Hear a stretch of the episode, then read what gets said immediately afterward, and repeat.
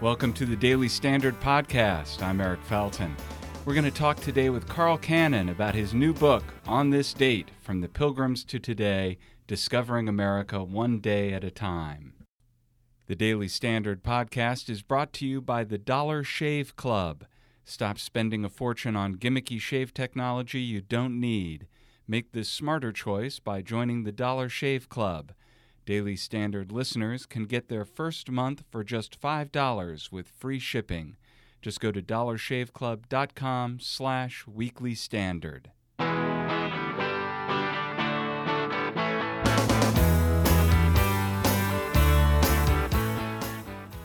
I'm happy to welcome Carl Cannon to the Weekly Standards podcast studio. Carl is Washington Bureau Chief of Real Clear Politics and author of the new book, On This Date, From the Pilgrims to Today, Discovering America One Day at a Time.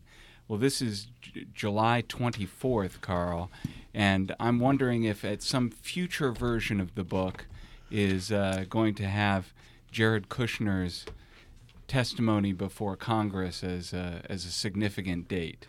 Well, that, that that's an interesting thought, Eric. You know, uh, history is, you know, we look we look back on history and we don't know what's going on right now.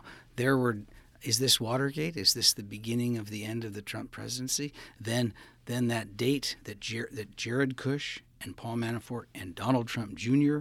met in June of 2016 with this sketchy Russian lawyer, that will be like the break-in. That will be a date that people remember. Um, if this is just another scandal in our uh, Manichaean and bipolar politics that Donald Trump weathers and go on to win two term a second term in office, we may forget this ever happened. So, Ju- July 24th, what actually is in the book? This will give us a sense of, uh, of how the book goes along. Um, in, on July 24th, 1984, um, a former U.S. Marine named Kirk Bloodsworth worked a 12 hour shift unloading freight at a furniture import building in Baltimore County. He met his wife for drinks at 10:30 in a nearby saloon, 10:30 at night. They bickered, so she spent the night at her mother's house. He went home and slept until 10 a.m., hanging around the house until the afternoon when he saw a tragedy unfold in the no- local news. Nine year old Dawn Venice Hamilton had wandered away from the family's apartment complex in an unincorporated area of Baltimore County. Hours later, her lifeless body was found in the nearby woods. Kirk Bloodsworth had nothing to do with that case. Would go to, would be convicted of capital murder and sentenced to prison for it. Um, and my little essay on July 24th explains how he was ultimately exonerated. And that it had a uh, three letter acronym involved, which is DNA. There you go. You remember the case. Well, I, I, I read ahead of time in the book. I made sure I read July 24th. Eric, people don't actually prepare for interviews. What are you Prepare thinking? for What are you interviews. thinking? That's that's so old school. I read the book. I enjoyed the book. I, I particularly enjoyed things in the book like January 17th, 1706, Benjamin Franklin's birthday. In a book that has a lot of anecdotes about things that, that changed the course or are milestones in American history, you can't go far without touching on Benjamin Franklin. And, and Franklin turns up a number of times in the book. Um, I particularly like the the anecdote you have for his birth date, which is um, having to do with wine and Benjamin Franklin, where he likens he likens the rain falling from the sky as uh, Jesus's transformation of water into wine. That's right. Well, you know, you see these uh, these T-shirts if you go down Bourbon Street in New Orleans or Duval Street in Key West, and you know, some drunken college kid weaving around, and you look in the T-shirt and it says, "Beer is proof God loves us and wants us to be happy." Um, Benjamin Franklin. They, they sell those at the Franklin Museum in Philadelphia. Yeah, well, they should be ashamed of themselves because Franklin was talking about wine, not beer, and he and he equated it with the miracle at Canaan, and it was one of the loveliest things he he wrote in his life. So uh, Franklin also turns up with electricity and And polarization, both kinds. he discovers scientific polarity, and he and he reminds us that politics that that, that this is we need to be careful. Um, that too much polarization, just like in science, is a dangerous thing. Shocking, shocking. One of the themes that readers of your book will will discover, and let's describe the book for a second first, which is this is a book that goes day by day through the calendar, and on each day there is some date that references something that happened or began or is otherwise affiliated with that date in American history. Right, and it it goes January 1st to December 31st, although it skips all over in years.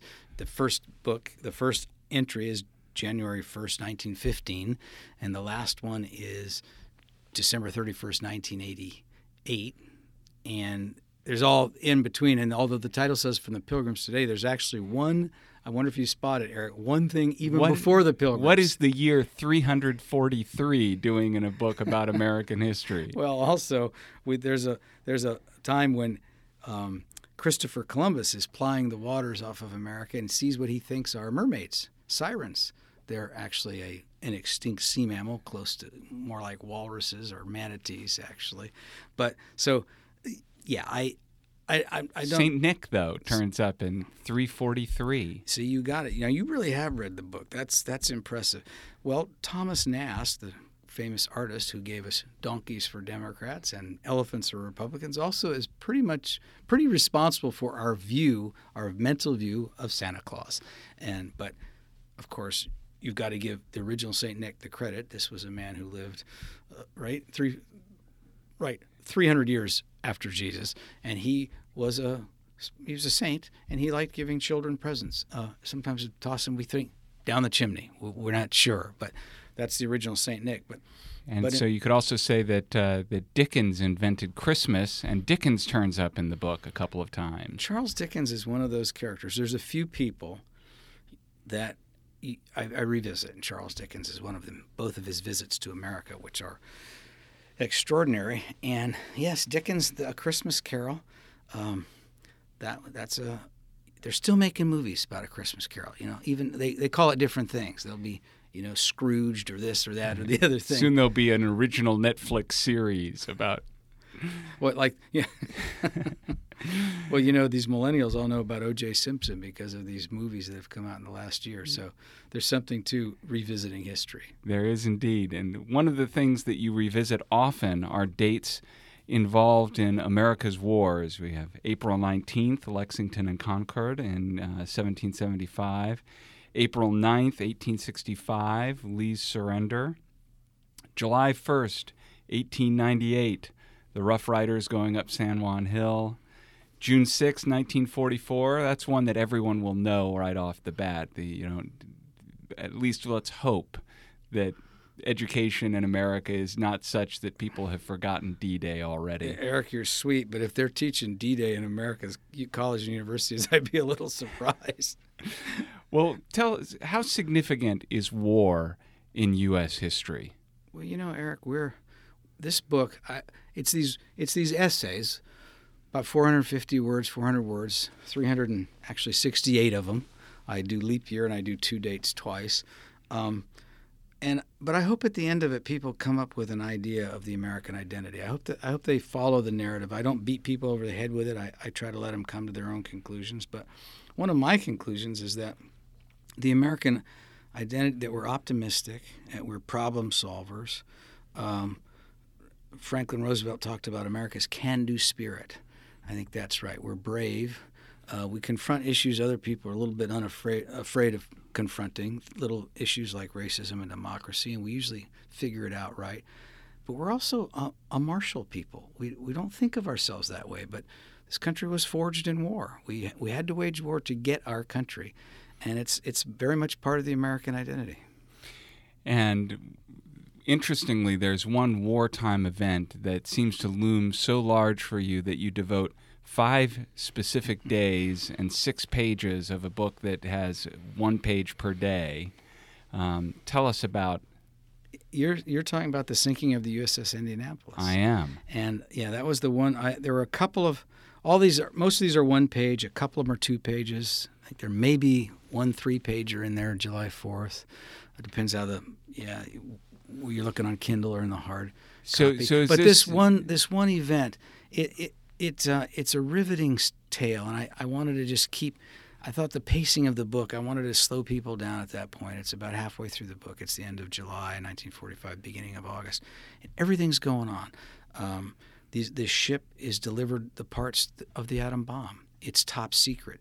Um, the Navy forgets, kind of forgets they're out there. It's got everything bureaucratic infighting, people covering their butts, the, the bomb, um, the bravery of the men that they're thrown in the sea for days. No one's even looking for them the ingenuity I talked about of the pilots who find them and they direct they they sort of disregard orders and land there the seaplane and pile guys on. There's a thousand guys, you know, going to the ocean, and 300 something came out.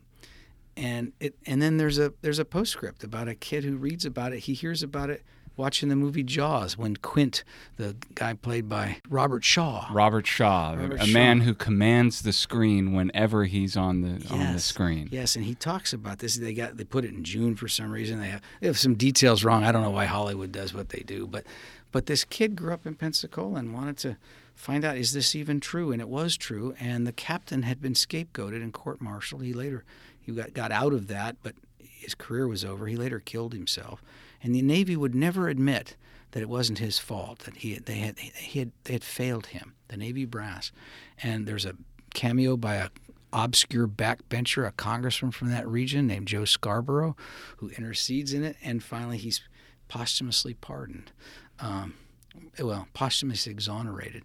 And so to me, it's got sort of everything. And so I devoted, yeah, like you say, five five days to it. Now, Joe Scarborough here's going to, he's going to provide us a pivot point, which is he was then a congressman, now he's a talking head. He doesn't want to be a talking head anymore. He wants to be a rock and roll musician.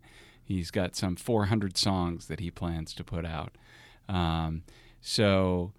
I think what Joe Scarborough wants to do is be president of the United States, but we can talk about that another time. But this gives us our pivot to talk about how many musicians ah. and athletes turn up in the book. Um, Elvis yeah, it's not makes all, a few right. appearances. It's not all politics. You're Elvis. Uh, I got Louis Armstrong. You have Glenn Miller. Glenn Miller. Uh, Carol Channing. Uh, the Beatles. Um, when they come to America. The Beach Boys. Beach Boys are in there twice, actually. That's right. and uh, Bob Dylan is there with a little civil rights tie-in. Yep. Yeah. Now the Beach Boys, you know, I uh, I grew up in California. I was somebody asked me said publisher. Two on the Beach Boys? Come on. You know, I was, well, I was a member of the Beach Boy fan club. It's my book.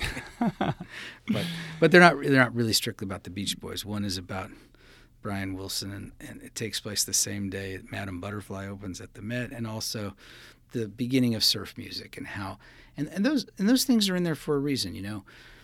Eric, one of the things I discovered, and, and this was sort of accidental. I, I'm like a guy, you know, in the lab uh, for Pfizer trying to uh, come up with a heart drug, and I it doesn't help the heart patients, but all the nurses report this interesting side effect, and then you get Viagra. Um, my sort of aha moment was when I realized how many times in American history uh, a foreign-born person we need something. I, they need the staccato sound to make to imitate the sound of the waves in surf music and Dick Dale's father is Lebanese American, and he imitate and he has these instruments, and he teaches his son to play them. Or um, Albert Einstein, uh, excuse me, this the scientists who come over from Germany want to tell the president that the, the Hitler's that the Germans are trying to build a bomb, that Nazis the Nazis might get the atomic bomb, that such a thing is possible. Well, who who can they get to get Roosevelt's attention? Albert Einstein. He writes a letter to FDR, and out of that comes the Manhattan Project. Or much earlier, John Peter Zenger. Um, German born publisher in New York picks a fight with the governor of New York, who's sent over, he's a stooge sent over by the crown to, um, well, enrich himself. And, and he hires he hires an Al, a Scottish born lawyer, um, Andrew Hamilton, no, no kin to Alexander Hamilton. He goes for jury nullification and libel trial, and out of that, 50 years before the Declaration, comes freedom of the press. So, you know, a foreigner helps invent freedom of the press. So, one of the things that one takes away from your book is just how many individual people um, make a difference and move things in one direction or another, which would not seem to be the way that a lot of history is done or taught these days. Where, you know, I, I think sorely lacking in your book is deconstructive critical theory. ah, but my friend, I'm not a Marxist determinist. I, could, I could only write the book that my um, bourgeois upbringing taught me to write. Here's to bourgeois upbringings. you know, everyone knows about Rosa Parks but that was part of a process, and it was bigger than one person. But at some point in history, somebody has to has to stand up and do it. And I, I mentioned that the book opens in January 1st. A, a, woman, cab driver, she decides she wants to drive a cab. Why? Because she loves cars. She's a mechanic. She she works in a um, gas station uh, around the corner from Broadway and 50th. Uh, her name's Wilma Russey and she goes and gets her cat her hack license with under her initials WK Russey shows up at the street corner. Uh, and what happens then? Well three things. First of all the patrolman looks at so this is the first hurdle. The cop looks at her papers. Well they're in order. She can stay. He he tells the other cab drivers. Well then how are the male cab drivers going to react? Well they have a caucus. They go to the opposite corner and caucus and they decide you know what? I've seen that woman. She she knows cars. She's good. She's good to go. We're, we're cool with it. And then the final thing, what will the customer say? Because the customer is always right. And her cab is hailed by two young men, and she says to them, Where do you want to go? And they say, We don't care. We just want to ride in your cab. and so this, so this, so this is, you know, it's a little barrier, a little glass ceiling. But every day in American history, there's hundreds of these things. You, you know, pick 368 of them, but you could have written 10 a day, just like it. Well, that gives you room for the next volume, but this volume is on this date, from the Pilgrims to Today Discovering America One Day at a Time by Carl Cannon. Carl, thanks for joining us on the Daily Standard podcast. Eric, it's been my pleasure. Our sponsor is the Dollar Shave Club, the smarter choice. You get a great shave at a great price, conveniently delivered right to your door. It's a no brainer. You don't have to schlep to the store and try to get razors out of those little plastic safes they're always locked behind. No cheap disposable razors that give you a cheap shave and you don't spend a fortune on 14 blade razors with magic lubrication strips or other gimmicky shave technology. It's just a great razor paired with Dr. Carver's shave butter for a smooth, gentle shave. Listeners of the Daily Standard podcast can make the smarter choice by joining Dollar Shave Club. New members get their first month of the executive razor with a tube of Dr. Carver's shave butter for only $5 with free shipping. After that, razors are just a few bucks a month. That's a $15 value for only 5 bucks. In your first month box, you get a weighty handle, a cassette of 4 razor cartridges, and a tube of shave butter. After your first month, replacement cartridges ship automatically at their regular price. There are no hidden fees and no commitments. Cancel anytime you like. For this exclusive offer, go to dollarshaveclub.com slash weekly standard. That's dollarshaveclub.com slash weekly standard. That's it for today's Daily Standard podcast. Be sure to tune in to our podcasts throughout the week. Just go to iTunes or Google Play for a free subscription or go to our website, weeklystandard.com. I'm Eric Felten. Thanks for listening.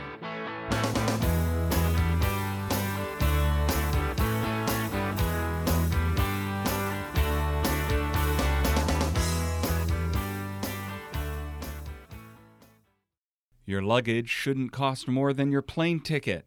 Away Travel's luggage is designed to be high quality and still under $300.